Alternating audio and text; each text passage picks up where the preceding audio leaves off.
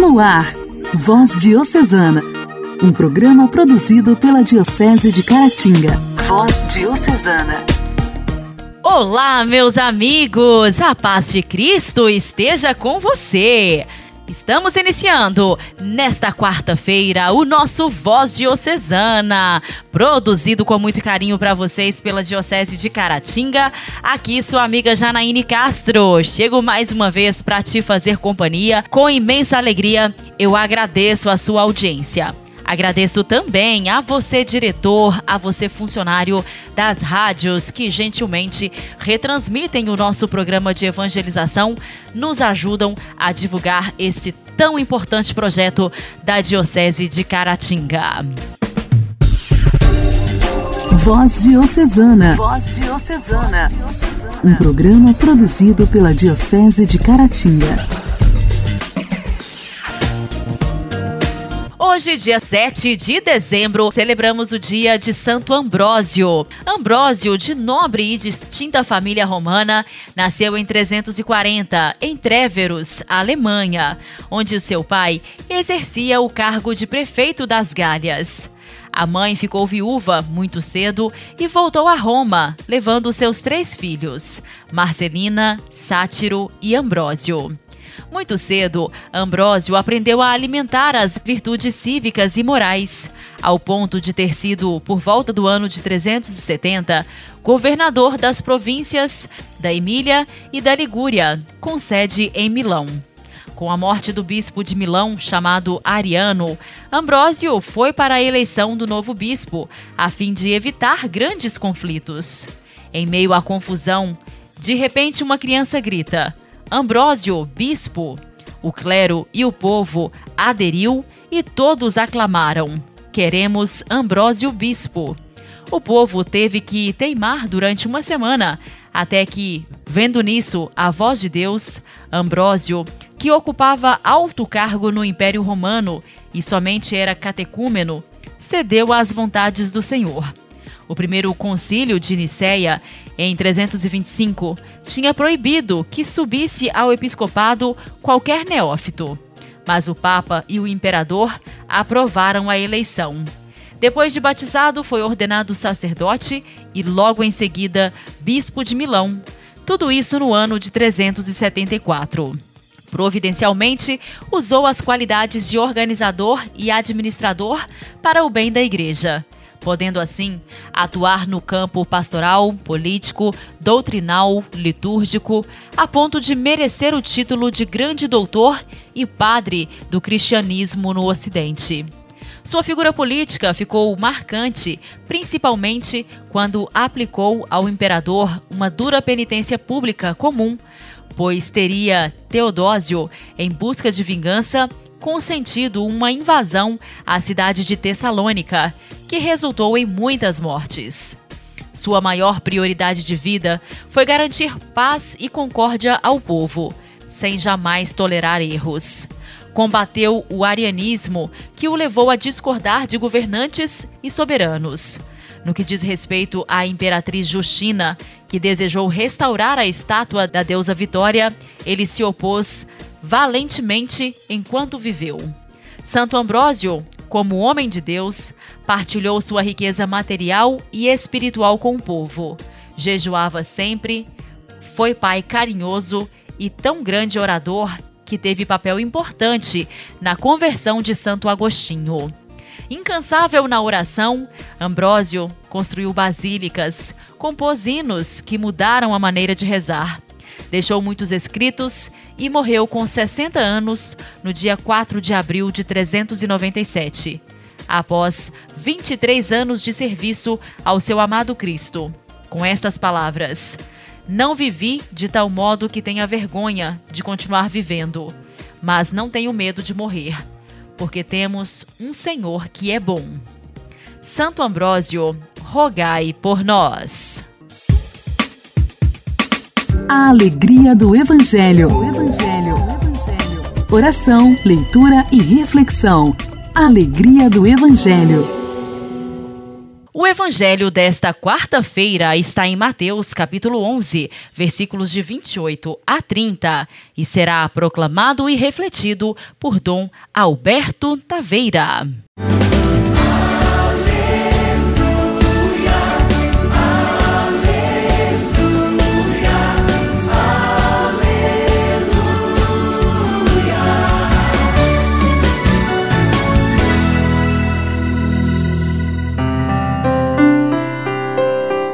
Naquele tempo, tomou Jesus a palavra e disse: Vinde a mim, vós todos os que estáis cansados e fatigados, sob o peso dos vossos fardos, e eu vos darei descanso. Tomai sobre vós o meu jugo e aprendei de mim, porque sou manso e humilde de coração, e vós encontrareis repouso para as vossas almas. O meu jugo é suave e o meu fardo é leve. Meu irmão e minha irmã, quanta gente a esta altura, quando escuta esta palavra do Evangelho, deve estar sentindo uma grande consolação. Dirijo-me às pessoas que porventura nos assistem neste momento e que estão sobrecarregadas, o peso da vida, dos problemas, das interrogações e inquietações, quem sabe dúvidas, agressividade ou revolta. E penso ser uma boa oportunidade para dizer em nome de Jesus que todos são convidados, chamados a se achegarem a Ele. É interessante como nosso Senhor nos faz. Ele convida, Ele apela,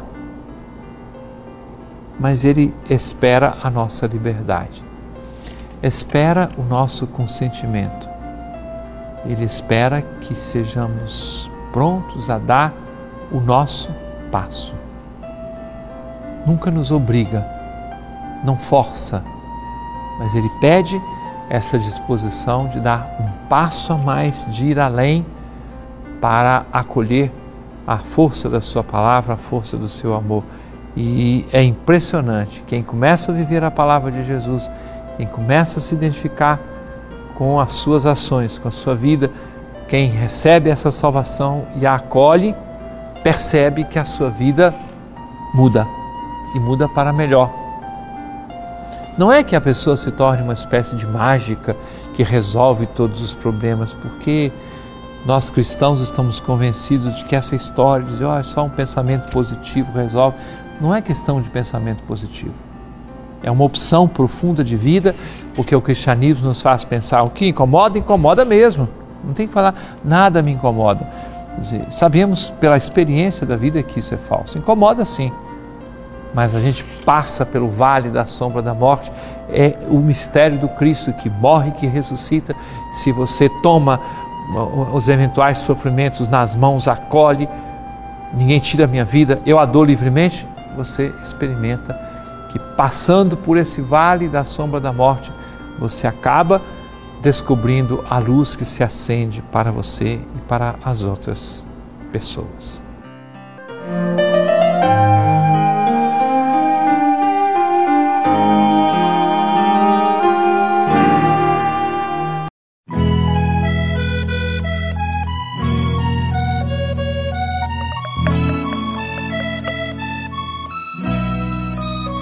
Não tinha nada para te oferecer, não tinha nada que eu pudesse pôr no teu altar. Eu só pensava nos pecados que eu já fiz. Eu só pensava nos irmãos aos quais não fiz feliz.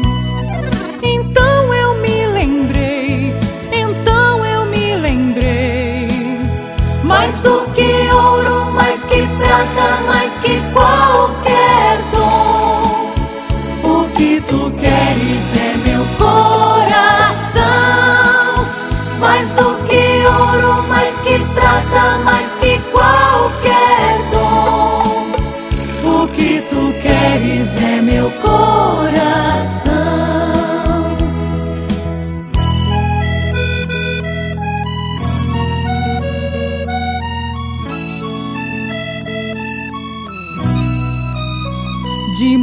abertas e em procissão, eu te ofereço fruto do trabalho dos irmãos. Eis minhas mãos, eu sou trabalhador, trago nas mãos este sinal, sinal do meu amor. Enquanto eu trabalhei, foi isso que eu pensei.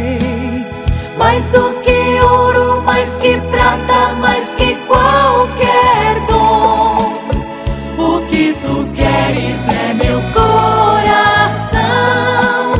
Mais do que ouro, mais que prata, mais que qualquer dom, o que tu queres é meu coração.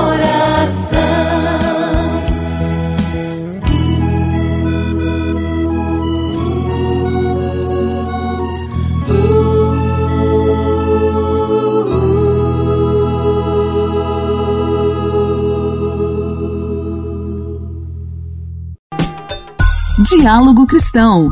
Temas atuais à luz da fé. Diálogo Cristão.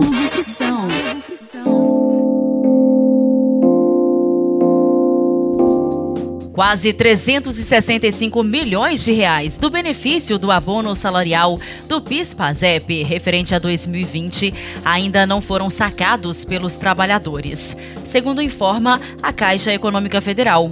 É bom lembrar que os mais de quatrocentos e quarenta e quatro mil trabalhadores com carteira assinada deste ano base só têm até o dia vinte e nove de dezembro para realizar o saque.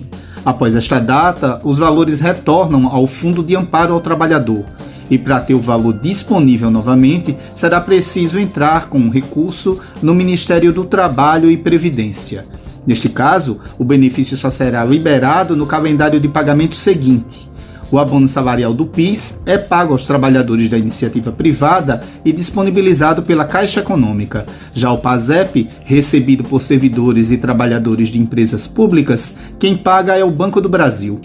Segundo o Ministério do Trabalho e Previdência, este inclusive é o grupo que menos sacou o dinheiro até agora. Para ter direito ao abono salarial, o trabalhador deve estar cadastrado no PIS-PASEP há pelo menos cinco anos. Ter recebido até dois salários mínimos no período trabalhado, ter exercido atividade remunerada durante pelo menos trinta dias, consecutivos ou não, no ano base dois mil e vinte, ter trabalhado para empregadores públicos e privados que contribuem para o PIS ou PASEP e que estes tenham informado os dados corretos do empregado na RAIS, Relação Anual de Informações Sociais, ou no eSocial. E para saber se há algum valor a receber, o trabalhador deve baixar o aplicativo Carteira de Trabalho Digital. Com os dados cadastrados no aplicativo, é só acessar a aba Benefícios e depois a opção Abono Salarial. Através do telefone um cinco oito, também é uma alternativa para saber se há valores a receber. Apesar do número de beneficiários que ainda não sacaram o PIS-PASEP ser relevante, a adesão de quem já garantiu este direito foi recorde este ano.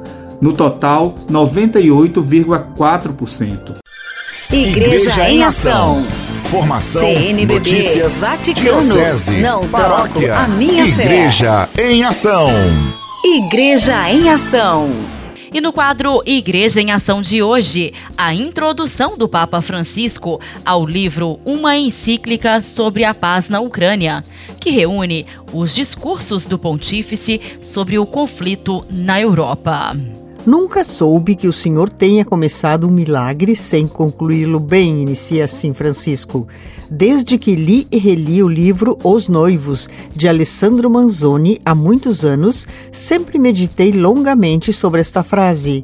É uma frase de esperança enquanto caminhamos rumo ao jubileu de dois mil e vinte e cinco, cujo lema eu quis dedicar precisamente a esta virtude teologal: Peregrinos na Esperança.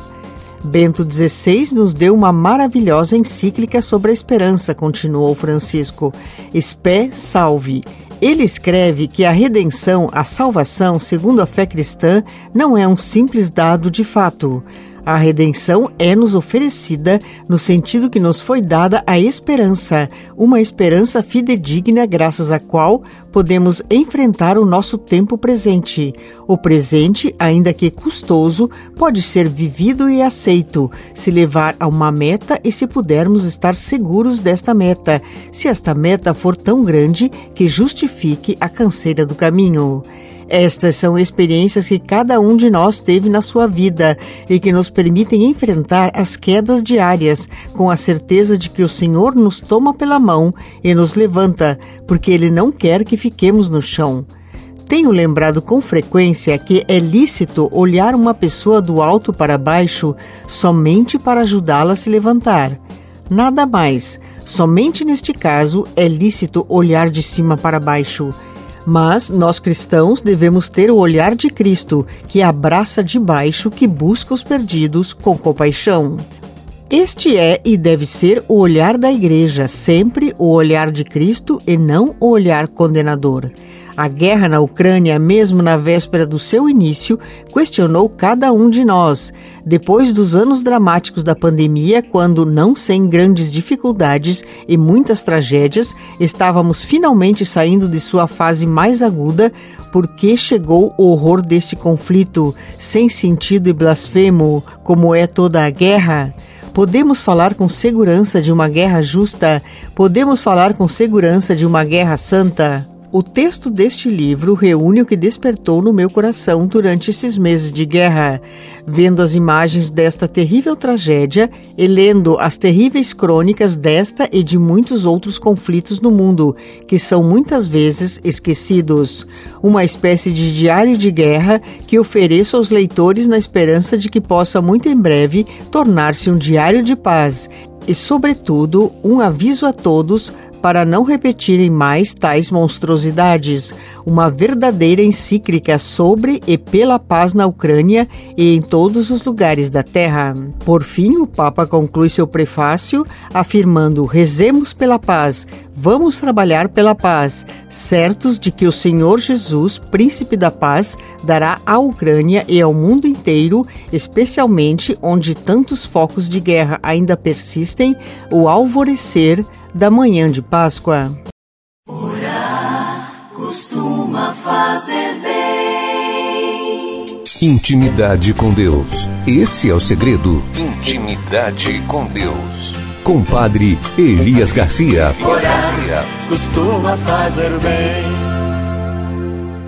Olá, meus irmãos e minhas irmãs. Continuemos hoje a meditar sobre nossa vida espiritual.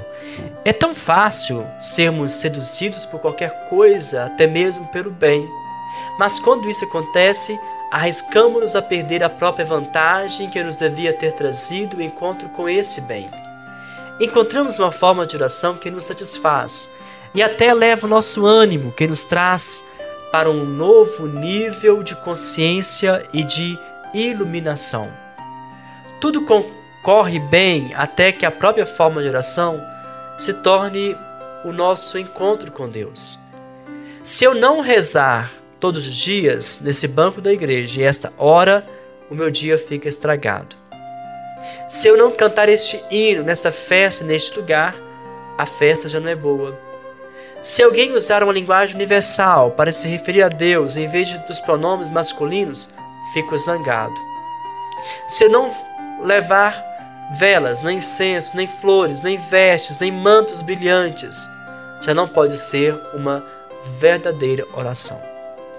Embora todas essas coisas sejam boas, muito importantes em certos momentos e em algumas circunstâncias, nenhuma delas é digna substituta para Deus.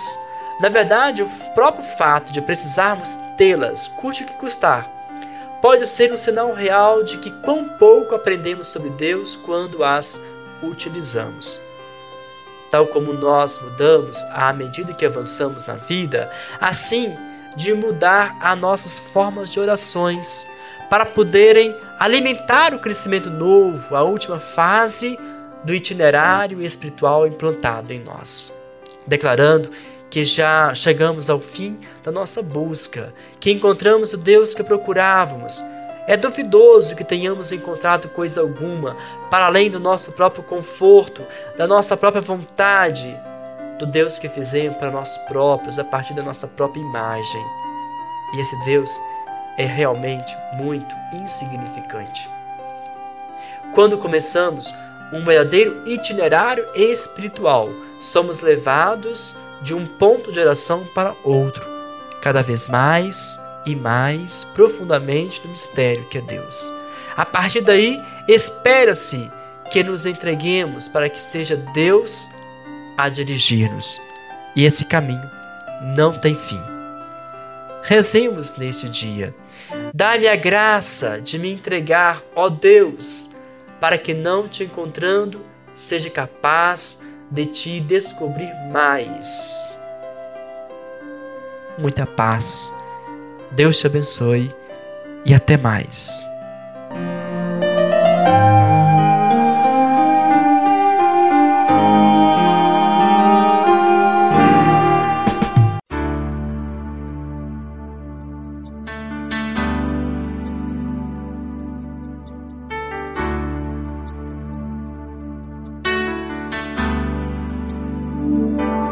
Manda teus anjos sobre nós e abençoa todos que esperam em vós. Manda teus anjos para nos ensinar a te louvar e glorificar. Envia também teu Espírito de paz e amor. Meu coração tem sede do meu Criador. Envia, Senhor, os teus anjos pra nos resgatar, pra nos proteger de todo mal, para nos guiar, Senhor. Manda teus anjos sobre nós e abençoa todos que esperam em vós. Manda teus anjos para nos ensinar a te louvar e glorificar. Quando acordo, olho o céu e canto meu louvor. De todas as manhãs, tu és o meu Senhor. Levantai-nos, ó meu Deus, estende tuas mãos. Tu és o meu refúgio nas minhas opressões, Senhor. Confio em vós, revele tua face para nós. Levanta-te, põe o teu escudo sobre nós.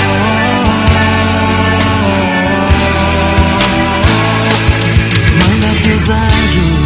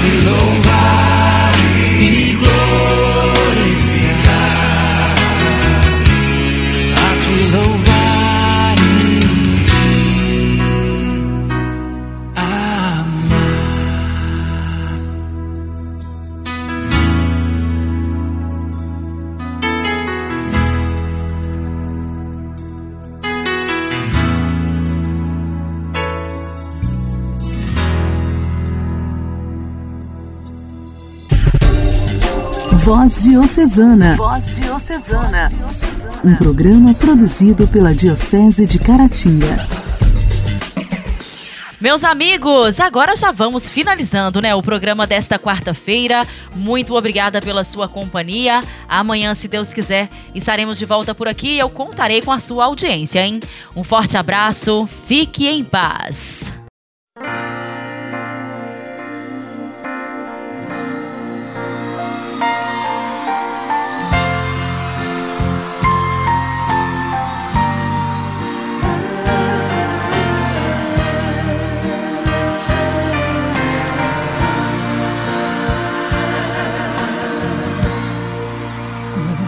Tu balançou meu barco em alto mar, o medo me cercou e quis me afogar, mas então eu clamei ao Filho de Davi, Ele me escutou, por isso estou aqui, o vento ele acalmou. O medo repreendeu quando ele ordenou, o mar obedeceu. Não temo mais o mar, pois firme está minha fé, no meu barquinho está Jesus de Nazaré. Se o medo me cercar, ou se o vento soprar, seu nome eu clamarei, ele me guardará.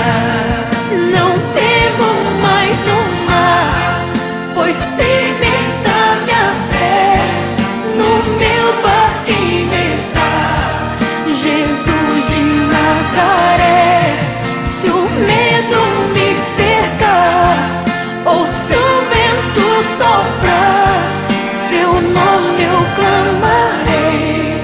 ele me socorrerá.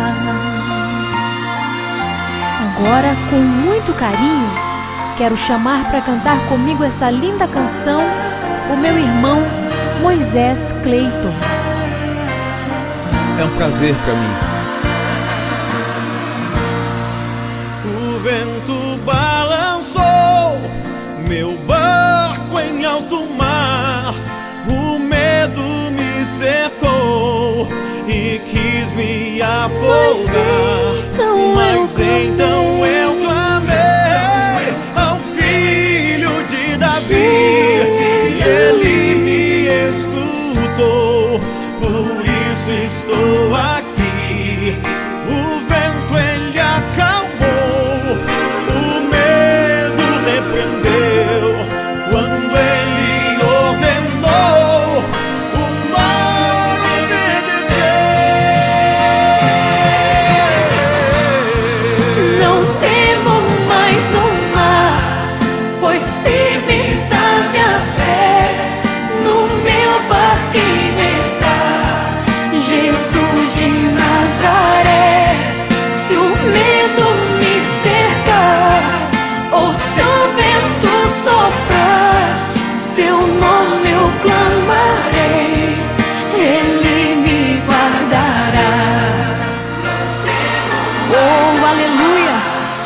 A palavra do Senhor diz: mil cairão ao teu lado, dez mil à tua direita, mas tu não serás atingido. Se o vento soprar contra a tua vida, clame o nome de Jesus e ele te socorrerá.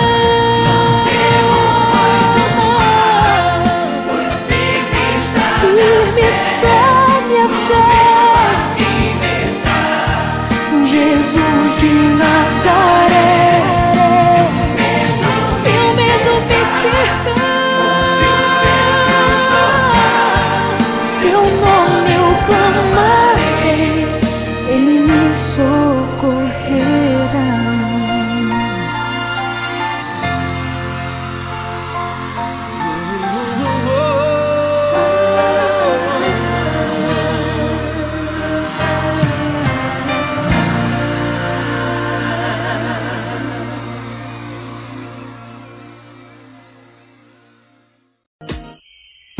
Você ouviu Voz Diocesana, um programa da Diocese de Caratinga. Voz Diocesana.